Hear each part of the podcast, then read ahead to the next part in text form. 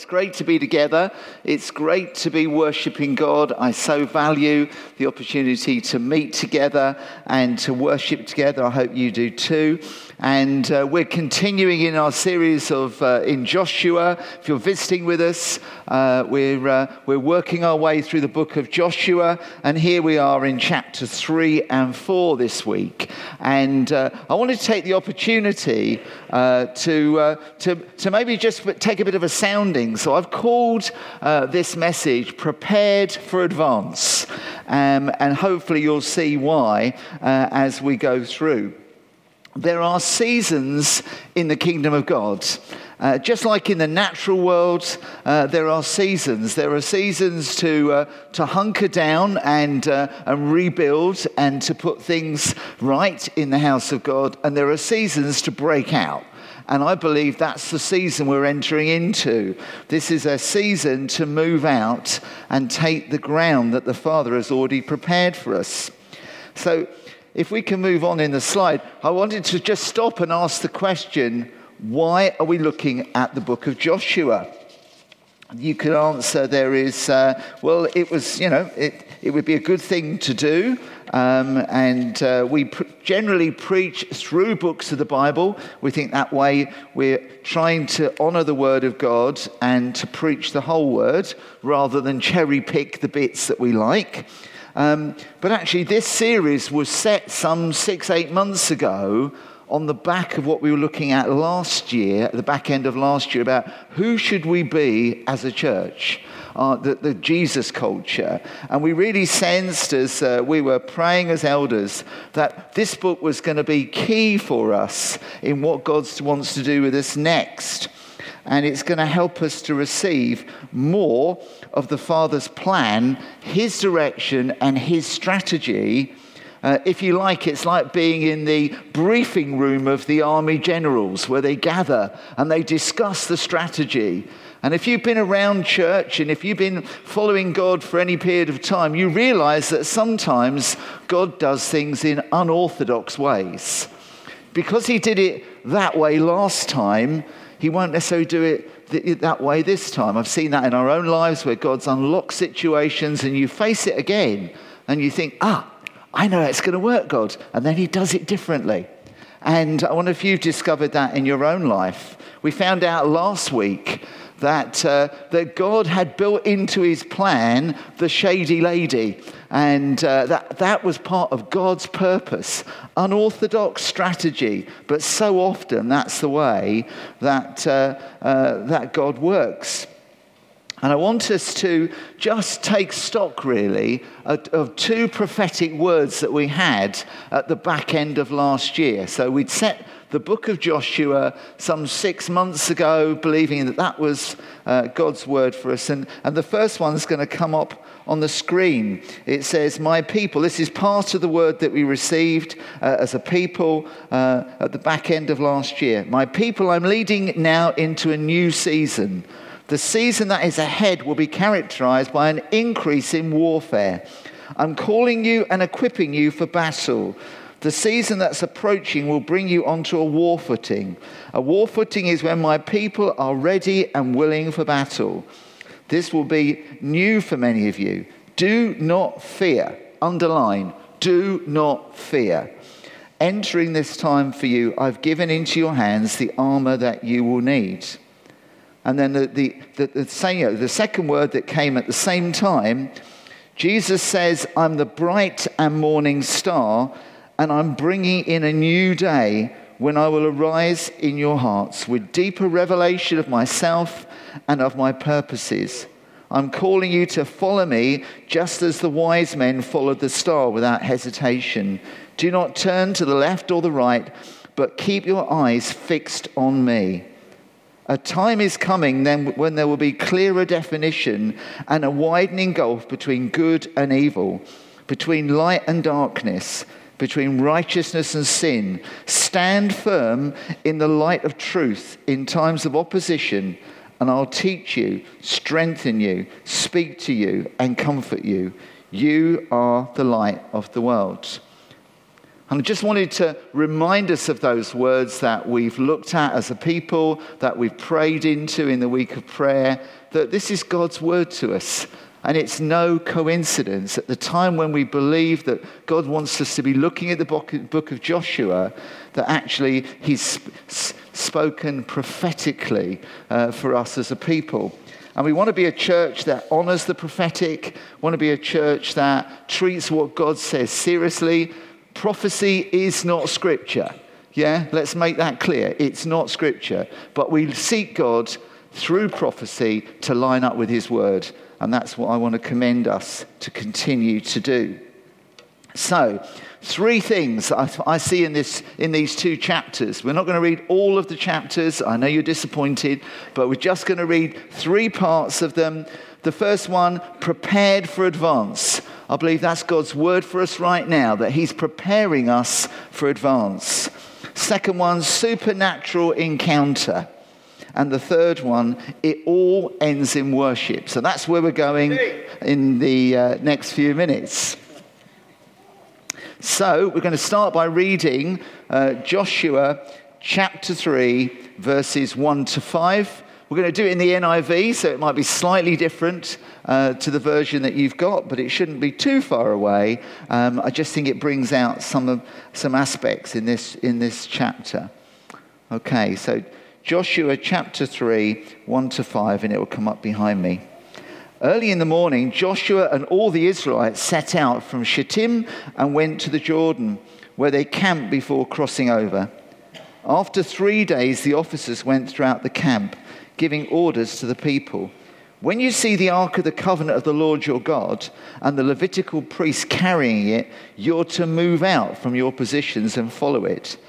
Then you will know which way to go, since you've never been this way before. But keep a distance of about 2,000 cubits between you and the ark. Do not go near it. Joshua told the people, Consecrate yourself for tomorrow the Lord will do amazing things amongst you. So God's word tells the people get ready, consecrate yourself.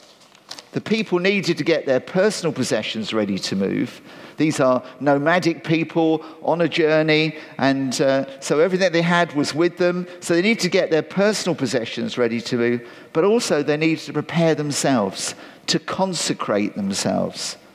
We normally read the whole idea of consecration in the context of sacrifices. Let me give you an example. Exodus 29 36. Sacrifice a bull each day as a sin offering to make atonement. Purify the altar by making atonement for it and anoint it to consecrate it. You see, consecration is making fit for God's purpose. The dictionary says to make or declare sacred, set apart, or dedicated to the service of a deity. So let me ask you a question. Why did they need to consecrate themselves now? What was it that, why was that God's instruction to them?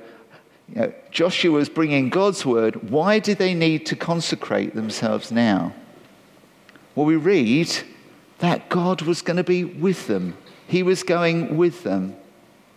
Just listen to Joshua 3 7. The Lord said to Joshua, Today I'll begin to exalt you in the eyes of all Israel, so they may know that I am with you as I was with Moses. The Holy One was right there in their midst. A few months ago, we were, we were talking about Emmanuel at Christmas, God with us. God coming and presencing himself with us. We say that's one of our great desires, that's one of our goals, that's one of part of our culture to be a people of his presence, to love the presence of God, to welcome the presence of God. That's why we spend time in worship, because we want to enjoy and attract the presence of God. So, do we want more of God's presence in our lives?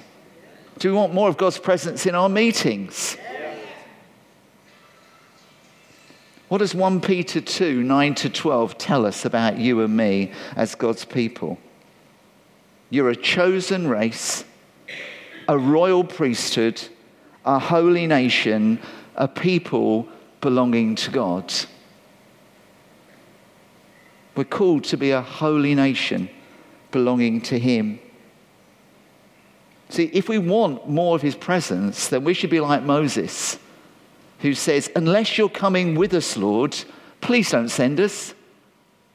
There's no point going out of those doors to share the love of God, to, to share Jesus with Hailsham and far beyond, unless we know that God is with us. If that's truly what we want, then we need to understand the implication for our lives personally and as a, as a people, corporately, as a church. What does consecrate mean for you and for me? What needs to change because the great I am is here amongst us? Sadly, survey after survey tells us the standards of personal morality and conduct in the church are little different from the world around us. This should not be. Am I living as a son and daughter of the King? Which means to live in the light of what he would want.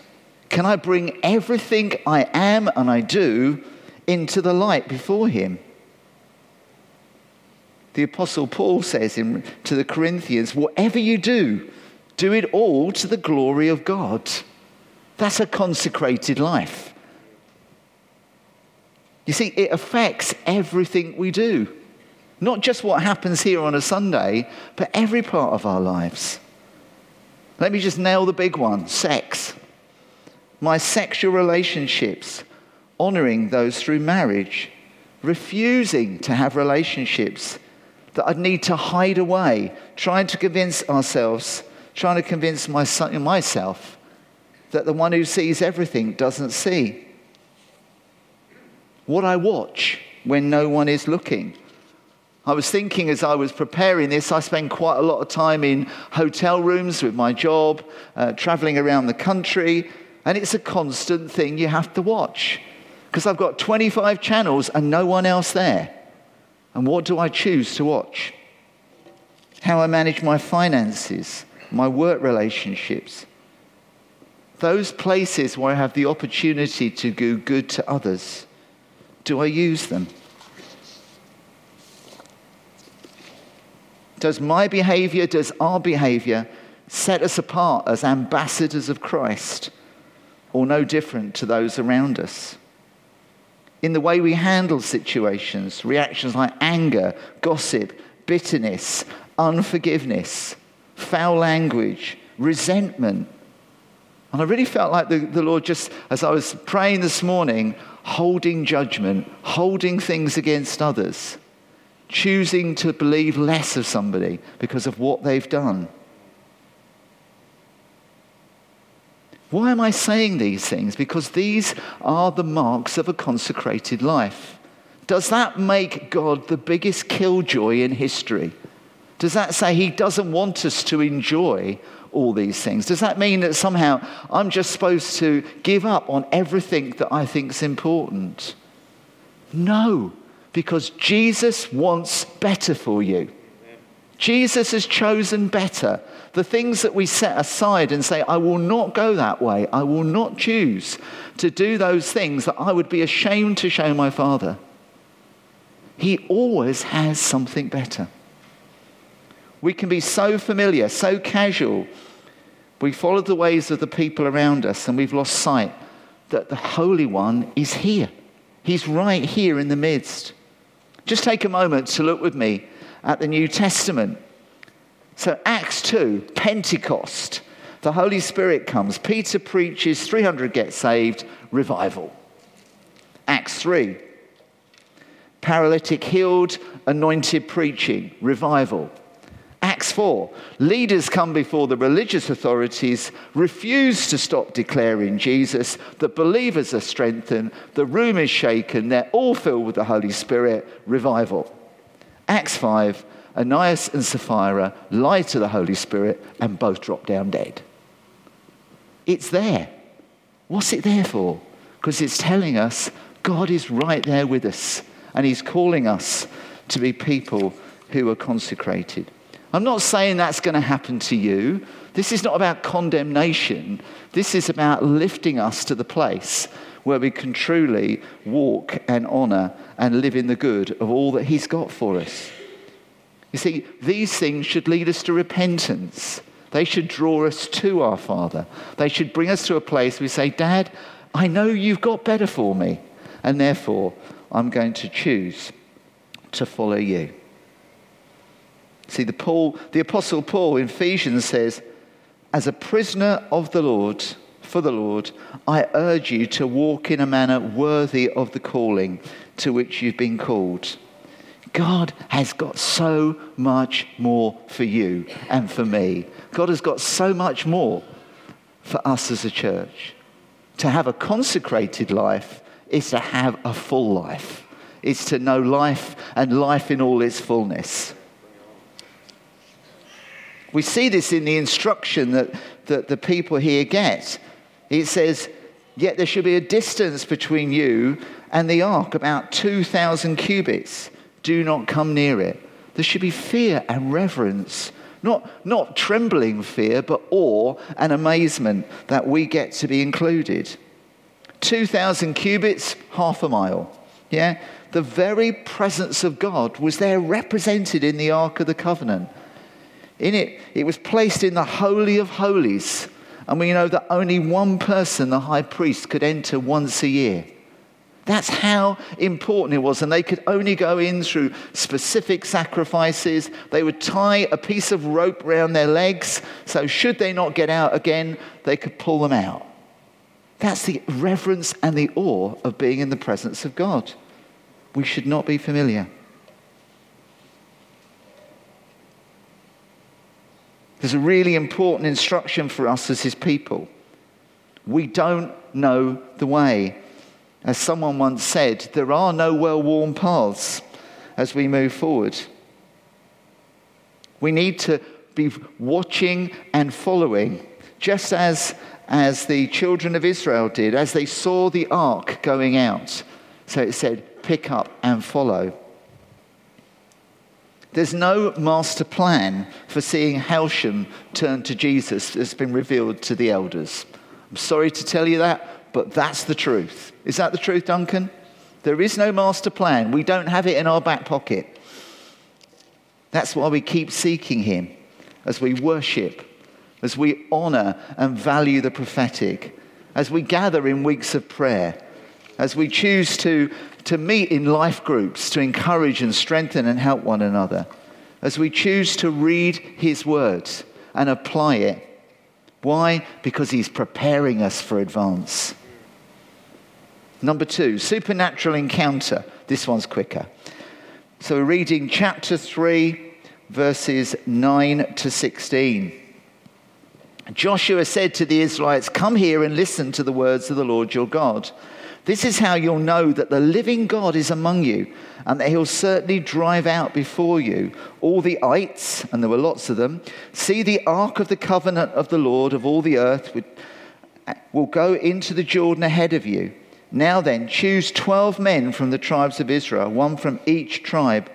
As soon as the priests who carry the ark of the Lord, the Lord of all the earth, set foot in the Jordan, its waters flowing downstream will be cut off and stand up in a heap.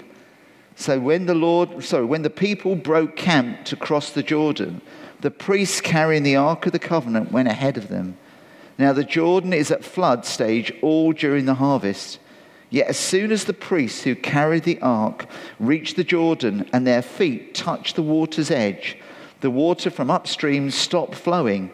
It piled up in a heap a great distance away at the town called Adam in the vicinity of Zarethan, while the water flowing down to the sea of the Arabah, that is the Dead Sea, was completely cut off. So the people crossed over opposite Jericho. I want to say to us the key to advance is supernatural breakthrough. The Jordan was in flood. I once, in an RE lesson, was told by the RE teacher the, uh, the explanation for crossing over the Red Sea. And uh, he said to the class, me included, he said, Well, actually, they got it wrong. It was not the Red Sea, it was the Reed Sea. And it wasn't very full, so the people were able to paddle across. At which somebody else said, But that's amazing. How did he drown all those Egyptians? The Jordan was in flood. There's no way physically, naturally, unless they were going to build a lot of boats and a lot of rafts, they could have got across. They needed supernatural encounter, they needed breakthrough.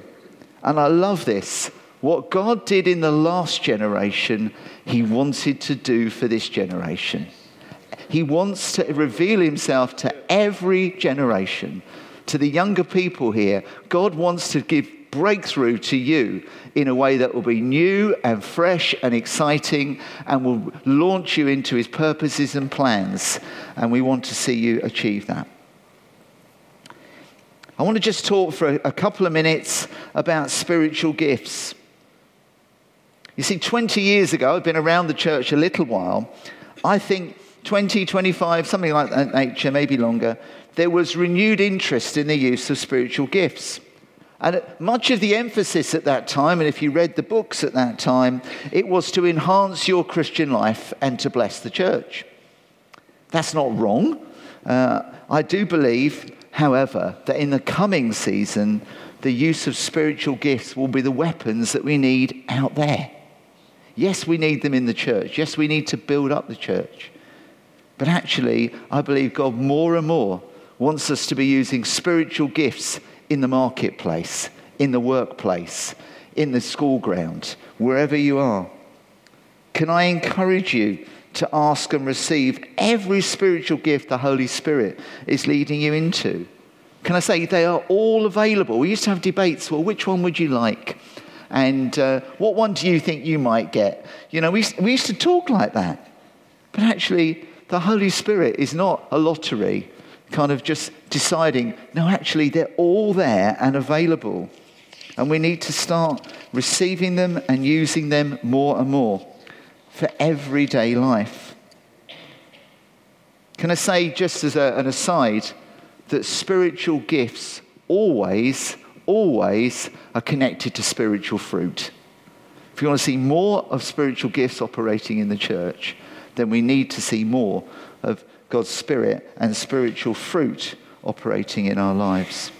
See, spiritual gifts are the means to break open the situations that seem impenetrable. You see, we're going to see that next week. So remember unorthodox approaches to how God's going to undo and unlock situations? Come next week and you'll find out how he does it. But that's true in your life, in your situations in those things that you think will never change. We need to hear and step out and obey. Just look for a second at this miracle here that we see before us. The Jordan's in flood. Joshua receives the instructions, he hears what to do. You may think going for a paddle in the Jordan is not the brightest idea. But they stepped into the water carrying his presence, carrying the ark, the symbol of his presence with them. They were obedient and they saw the breakthrough. You see, faith is obedience to the call, acting in accord to what God has told us and choosing to believe in. And lastly, it all results in worship. So we're reading chapter 4, 19 to 24. On the tenth day of the first month, the people went up from the Jordan and camped at Gilgal on the eastern border of Jericho. And Joshua set up at Gilgal the twelve stones they'd taken out of the Jordan. He said to the Israelites, In the future, when your descendants ask their parents, What do these stones mean? Tell them Israel crossed the Jordan on dry ground. For the Lord your God dried up the Jordan before you until you'd crossed over. The Lord your God did to the Jordan what he'd done to the Red Sea when he dried it up before us until we crossed over. He did this so that the, all the peoples of the earth might know that the hand of the Lord is powerful and that you might always fear the Lord your God. So, why are we doing all of this? Why are we believing for advance? Why are we believing for many people to come to know Jesus? Why are we believing for transformation of our town, of hundreds of people being impacted by the gospel, for Hailsham flourishing, for businesses to have success? That's what we're praying for. Why are we doing it all? We do it so that Jesus gets all the worship and all the praise. Because it's all due to him anyway.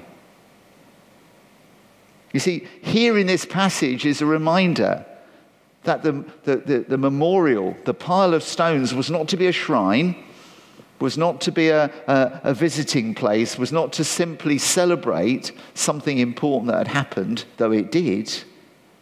It was to point people forward to the miracle working God and the one that had gone before them and given them the victory celebration, thanksgiving are one of our core parts of our culture, core parts of what we think is important. We want to be a, a, a thanksgiving, a celebration church. But we've got to learn this lesson. Every victory needs to lead to thanksgiving and glory to Jesus. So I believe as we work through this series, I believe that this is God's word for us. That's what has really impacted me as, uh, as, I've, uh, as I've spent time in it. I believe that we're a people prepared for advance. There are people being prepared to receive more of his power, more of his purposes, more of his plans, more of the things that will actually mean that people encounter Jesus every day in the, in the playground, in the shopping centre, in our works, in our, in our neighborhoods. Wherever you are, I believe God is equipping us for that. But that does mean that for God to be with us, to be right in the midst, we truly need to be a consecrated people. Truly need to be seeking to honor Him in word and deed. I believe He's leading us into a season of supernatural encounter. We need to get more familiar, more comfortable, more at ease with just using spiritual gifts. We can make them so complex. We can somehow think you've got to be weird. Good news, you don't. God uses you as you are and wants to use you to see situations break open. And He's going to continue to lead us to be a worshipping people, a people who honor Him, that worship him, that lift up his name. Can I encourage you to maybe bow your head wherever you are as we pray?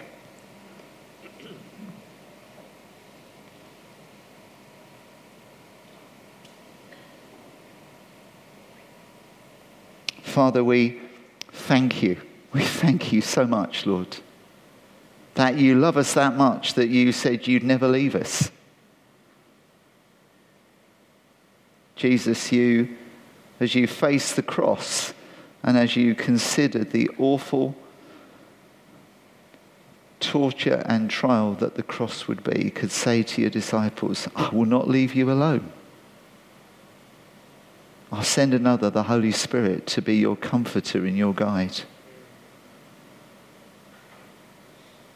And Lord Jesus, we, we so thank you that as you want to prepare us as your people, as you want to take us into this new place of knowing greater breakthrough, of knowing greater victories, Lord, of seeing situations that we thought could never happen open up. Lord, thank you that, that you choose to be right here in the midst. You choose to be with us. And we're like Moses, Lord. We say, unless you're going, Lord, don't send us. Don't send us. We don't want to go, Lord, if you're not going. If you're not going, Lord, we, there's no point. And yet, Father, we recognize that to invite you in means it has to impact our lives. It has to affect the, what we do and how we do things. It has to affect the things that we choose. that we would never bring to you. Oh Lord, I pray for the work of your Holy Spirit in each one of our lives. Lord, not to bring condemnation, but Lord, to bring that revelation of your goodness. Thank you, Jesus. You've got so much better. Lead us forward, Lord, we pray. Amen. You have been listening to a sermon from Christchurch Hailsham. For more information or to contact us, visit christchurchhailsham.org.